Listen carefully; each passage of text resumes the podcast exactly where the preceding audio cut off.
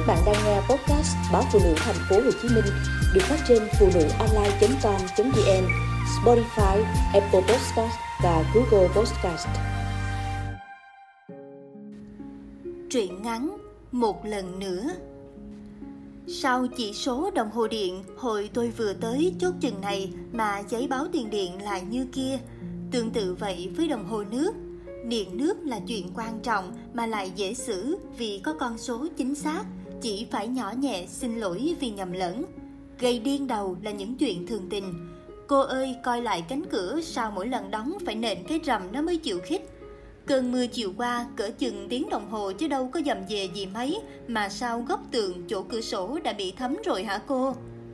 Vô số lời phàn nàn kèm theo cơn bực bội tăng dần vì bản thông báo kia ghi rõ số điện thoại của đội trưởng đội kỹ thuật để cư dân gọi mỗi khi cần, mà đáp lại thì thường chỉ là tín hiệu OIE ngoài vùng phủ sóng, nên nhân viên lễ tân là tôi trở thành chỗ cho người ta báo hỏng hóc và tiện thể trút luôn nỗi bất bình.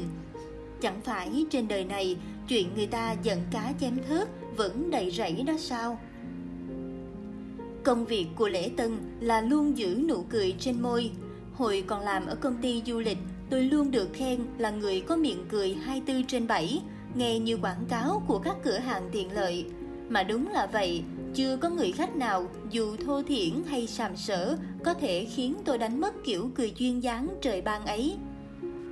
Thế nhưng tại chung cư mới này, nụ cười của tôi sẽ châm dầu vô lửa khi bà chủ căn hộ đang bừng bừng giận dữ với lý do đường ống cấp nước bồn rửa chén bị rò rỉ mà nó lại nằm chình ình ngay bên trong cái tủ bếp làm bằng gỗ công nghiệp. Bị nhúng nước thêm vài ngày nữa thì cái tủ mục nát luôn cho xong đời. Dạ xin cô đợi một chút, tôi nói, cháu sẽ gọi đội kỹ thuật ngay. Lại một chút à, người đàn bà ngao ngán, Tôi báo từ hôm kia mà tối hôm nay vẫn đợi hả? Một chút là chừng nào? Tôi luồn tay dưới quầy, lật nhanh những trang giấy của cuốn sổ ghi địa chỉ những căn hộ báo có sự cố. Ngày hôm kia, um, ngày hôm kia là thứ bảy, vừa qua, hẹn chi. Phải yêu cầu đội kỹ thuật làm việc luôn cả cuối tuần mới được.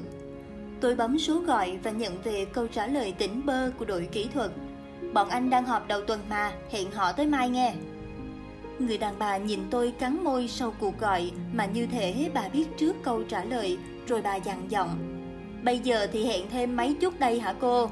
Cái gì còn đợi được, chứ nước rò rỉ mà bắt chờ đợi là sao? Nhìn cảnh cả nhà tôi phải lặn ngực trong nước, mấy cô chú mới chịu được hả? Như để chứng minh cho bà hiểu sự rò rỉ là còn may mắn, một cô xinh đẹp lao ra khỏi thang máy, phóng tới quầy lễ tân và tuôn ra một hơi. Em ơi, chồng chị khoan tường để bắt cái kệ mà lỡ khoan trúng đường ống nước. Dĩ nhiên bọn chị chịu hoàn toàn trách nhiệm, nhưng mà chiều nay chồng chị đi công tác rồi, nhờ thợ bên em đục tường nối lại ống nước ngay bây giờ được không? Qua tháng thứ tư, có thêm nhân viên mới tên Ngọc. Sếp nói Ngọc có mặt là để phụ giúp tôi và trước khi tôi có thể nhận được sự trợ giúp ấy thì tôi phải hướng dẫn Ngọc mọi điều. Đến lúc này, chung cư đã dần vào nền nếp bao rối rắm của người mới và nơi ở mới cũng đã ổn. Những người hôm nào đến quầy lễ tân để nhăn nhó cự nữ thì nay đi ngang qua nhìn tôi với nụ cười tươi vui. Tôi cười chào đáp lại và kể Ngọc nghe khởi đầu bảo tố của sự tươi vui. Tôi còn thêm mắm muối cho tăng phần kịch tính và cũng là để khoe mình thừa sức ứng phó. Ngọc cười to, tôi cũng cười to. Chuyện đã qua khi nhìn lại bằng con mắt hài hước thì cũng thú vị. Làm lễ tân ở chung cư cũng vui quá ha, Ngọc hồn nhiên nói. Tôi ừ, giờ thì vui được rồi, nhưng niềm vui quá ngắn ngủi. Cuối tháng, sếp gọi tôi lên văn phòng. Thời hạn thử việc của cô là 3 tháng, này đã là tháng thứ tư rồi. Rất tiếc, chúng tôi không thể ký hợp đồng dài hạn với cô được. Để ghi nhận công sức cô đóng góp cho công ty trong giai đoạn đầu ít nhiều khó khăn, xin tặng cô món quà là nửa tháng lương cơ bản. Tôi đứng khựng lại một hồi lâu trước khi nhấc nổi chân đi ra ngoài và quăng lại trên bàn nửa tháng lương quà tặng. Đồ khốn, tôi đang yên lành ở công ty du lịch thì gã sếp mời tôi về đây với bao hứa hẹn thăng tiến. Hóa ra gã lợi dụng kinh nghiệm ứng xử của tôi thôi, còn lợi dụng tôi hướng dẫn không công cho cô nàng Ngọc hồn nhiên kia nữa. Hồn nhiên đến độ nhìn thấy tôi cười khẩy khi quay về, Ngọc rối rít. Được lên lương hả? Chiều nay tăng ca khao liền đi ngang. Hồn nhiên đến mức không tự biết là mình vừa đoạt chỗ của người khác hả? Ôi trời, có phải một khi Ngọc rành rẽ công việc, rồi thì gã sếp sẽ đem về một người khác để Ngọc hướng dẫn? Tôi chợt nhớ tới mấy bài báo viết về những công ty liên tục tuyển người, cứ sau 3 tháng thử việc thì sa thải để nhận đợt mới. Ngày nào tôi cũng đọc báo và về phe lên án bọn chủ mưu mà không ngờ hôm nay mình sụp ngay cái hố đó. Dù sao thì cũng tại tôi ngu nữa, tự nhận mình ngu ngốc là một cảm giác rất khó chịu. Không muốn lê thân về nhà trong bộ dạng của kẻ thất vọng vì ngu, tôi đâm đầu vô một cửa hàng tiện lợi. Nơi này mở cửa xuyên đêm, ở có chỗ nào cho tôi lẩn tránh.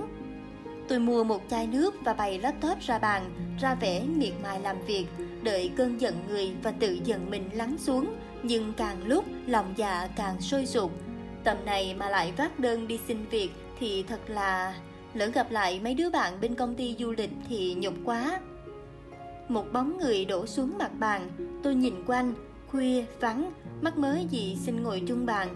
Trời ơi, tôi không kịp kéo gập màn hình laptop, trên đó vẫn rành rành dòng chữ lặp lại, độ khốn, độ khốn, độ khốn. Nụ cười làm quen không thay đổi, lại còn thêm vẻ thông cảm thấu hiểu, tưởng tôi thất tình chắc. Một cuộc tình bắt đầu bằng cách làm bờ vai cho nàng ngay lúc tuyệt vọng vì bị bồ đá hả, sến xuống quá thể. Để không bị hiểu lầm, tôi tuôn ra về gã sếp, mà sao tôi lại muốn giải thích với người ta? Là vậy đó, mình chợt gặp một người và bỗng thấy tin cậy, bỗng muốn thổ lộ. Tôi vẫn nhớ lần đầu tiên đó, anh im lặng lắng nghe tôi rủa xả gã sếp. Cô bé sinh viên làm ca đêm ở cửa hàng tiện lợi, cứ tròn mắt nhìn, như thể anh là lý do để tôi nổi nóng, như thể anh đang đợi được tôi tha thứ. Cho đến khi tôi nhận ra mình lớn tiếng, vô duyên và đồng ý để anh mua hai suất ăn tối khá thịnh soạn, thì cơn giận trong tôi chừng như đã trút hết qua anh. Người ta nói mỗi khi đụng chuyện mà có người chịu lắng nghe mình thì nỗi buồn được phơi đi rất nhiều. Thật quá đúng, tôi ăn sạch dĩa của mình và khi nhìn lên thì thấy dĩa của anh vẫn còn đầy. Là một thực khách khó tính hay tôi lại gặp một ca khó ưa, trọn vẹn một ngày chẳng ra gì. Tôi ăn sạch chỉ vì muốn tỏ ý khen cô bé sinh viên nấu rất ngon, thay cho lời xin lỗi vì lỡ lớn tiếng. Chỉ có điều, dĩa của anh còn đầy ụ, khiến tôi rất giống một kẻ đang đói khát vì thất nghiệp, chỉ đợi được mời ăn. Biết làm sao được, đành cứ tỏ ra tỉnh bơ thôi. Sau này, mỗi khi trêu chọc, anh hay kể lại khuôn mặt tôi lúc đó, tỏ ra vênh váo rất khùng. Tôi quạt lại, khùng vậy sao anh yêu em? Anh nhại lại giọng gây gỗ của tôi, khùng vậy sao em yêu anh?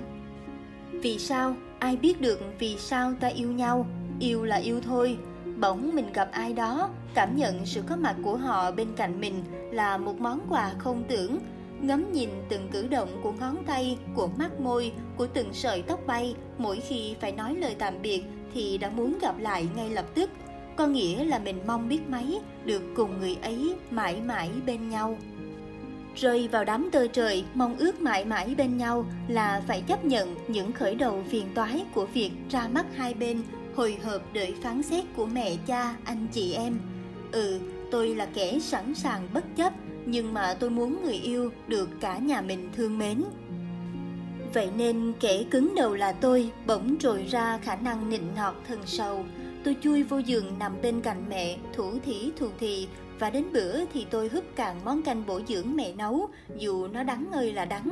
Tôi nhổ tóc sâu cho cha và ủi những cái cà vạt thẳng tưng. Tôi mua tặng đứa em mấy cuốn tiểu thuyết diễm tình và mua vé rủ nó đi coi phim. Tôi kiên nhẫn chóng mắt quan sát rõ những cảnh sướt mướt để khi đứa em kể lại với giọng tràn đầy cảm xúc thì tôi cũng hít hà tấm tắc dù trong lòng tức tối vì không hiểu tại sao em của mình mà chẳng giống mình tí nào. Tôi hình dung anh cũng đang giống như tôi, sao cho cô gái anh yêu được cả nhà thương mến. Đàn ông dĩ nhiên không có chuyện chui vào giường với mẹ mà thủ thỉ thù thì, cũng không tỉ mỉ nhổ tóc sâu cho ba. Anh làm gì hả? Anh đang làm gì cho chúng mình mãi mãi bên nhau? Dùng dằn mãi rồi cũng tới ngày anh đưa tôi về ra mắt cha mẹ. phải nói rõ sự dùng dằng là về phía anh. Tôi dò đoán có lẽ cha mẹ anh khó tính lắm, phong kiến lắm, gia trưởng lắm. Có lẽ họ đã chọn cho con trai mình một mối xứng đôi vừa lứa. Nếu không thì tại sao anh cứ đùa đùa bóng gió? Em có phải là cô gái sẵn lòng bỏ qua việc cưới xin mà sống với người yêu mình tha thiết không? Tôi chẳng biết trả lời sao, dù cũng bằng giọng như đùa. Tôi yêu anh, không thể hình dung nổi cuộc sống không có anh. Nhưng mà trước hết, tôi muốn biết vì sao mình bị từ chối. Ước gì tôi bị từ chối bởi đấng sinh thành đáng kính, ước gì lý do vì tôi là cô gái không xứng đáng để anh không phải chia tay trong hổ thẹn. Người đàn ông đứng giữa phòng khách xa hoa đầy những vật dụng trưng bày lấp lánh. Anh giới thiệu với tôi bằng giọng nghèn nghẹn và mặt anh đỏ ửng. Đây là cha anh. Tôi đứng sững như hôm nào đứng sững giữa văn phòng là gã sếp tôi đó, chính hắn. Lẽ ra vẫn còn có thể nếu ông ta nói một lời thôi như là cho bác xin lỗi hoặc phân bua thường tình. Ở thương trường là chiến trường nên luôn phải tính toán sao cho mình có lợi nhất nhưng ông ta chỉ nhếch miệng cười Như thể tôi may mắn được lọt vào mắt xanh của con trai ông Như ông đang cân nhắc và nghiêng về phía tha thứ. Như tôi một lần nữa nộp đơn xin việc Và ông là người xét duyệt rộng lòng độ lượng. Chúng tôi thỉnh thoảng vẫn gặp nhau Không hôn nhau, không còn bàn tính chuyện cưới xin nữa Và những người khen trêu chọc tán tỉnh cũng không còn thốt thành lời. Cứ lơ lửng vậy Hình như cái gọi là tình yêu vẫn còn đó, ngay bên cạnh bức tường thành sừng sững là cái cười nhếch mép của người mà anh gọi là cha. Chúng tôi cúi mặt tự khuấy ly của mình và để mặc cho những viên đá lạnh tan chảy thành vô số giọt li ti bám quanh ly rồi chảy xuống nhòe ướt.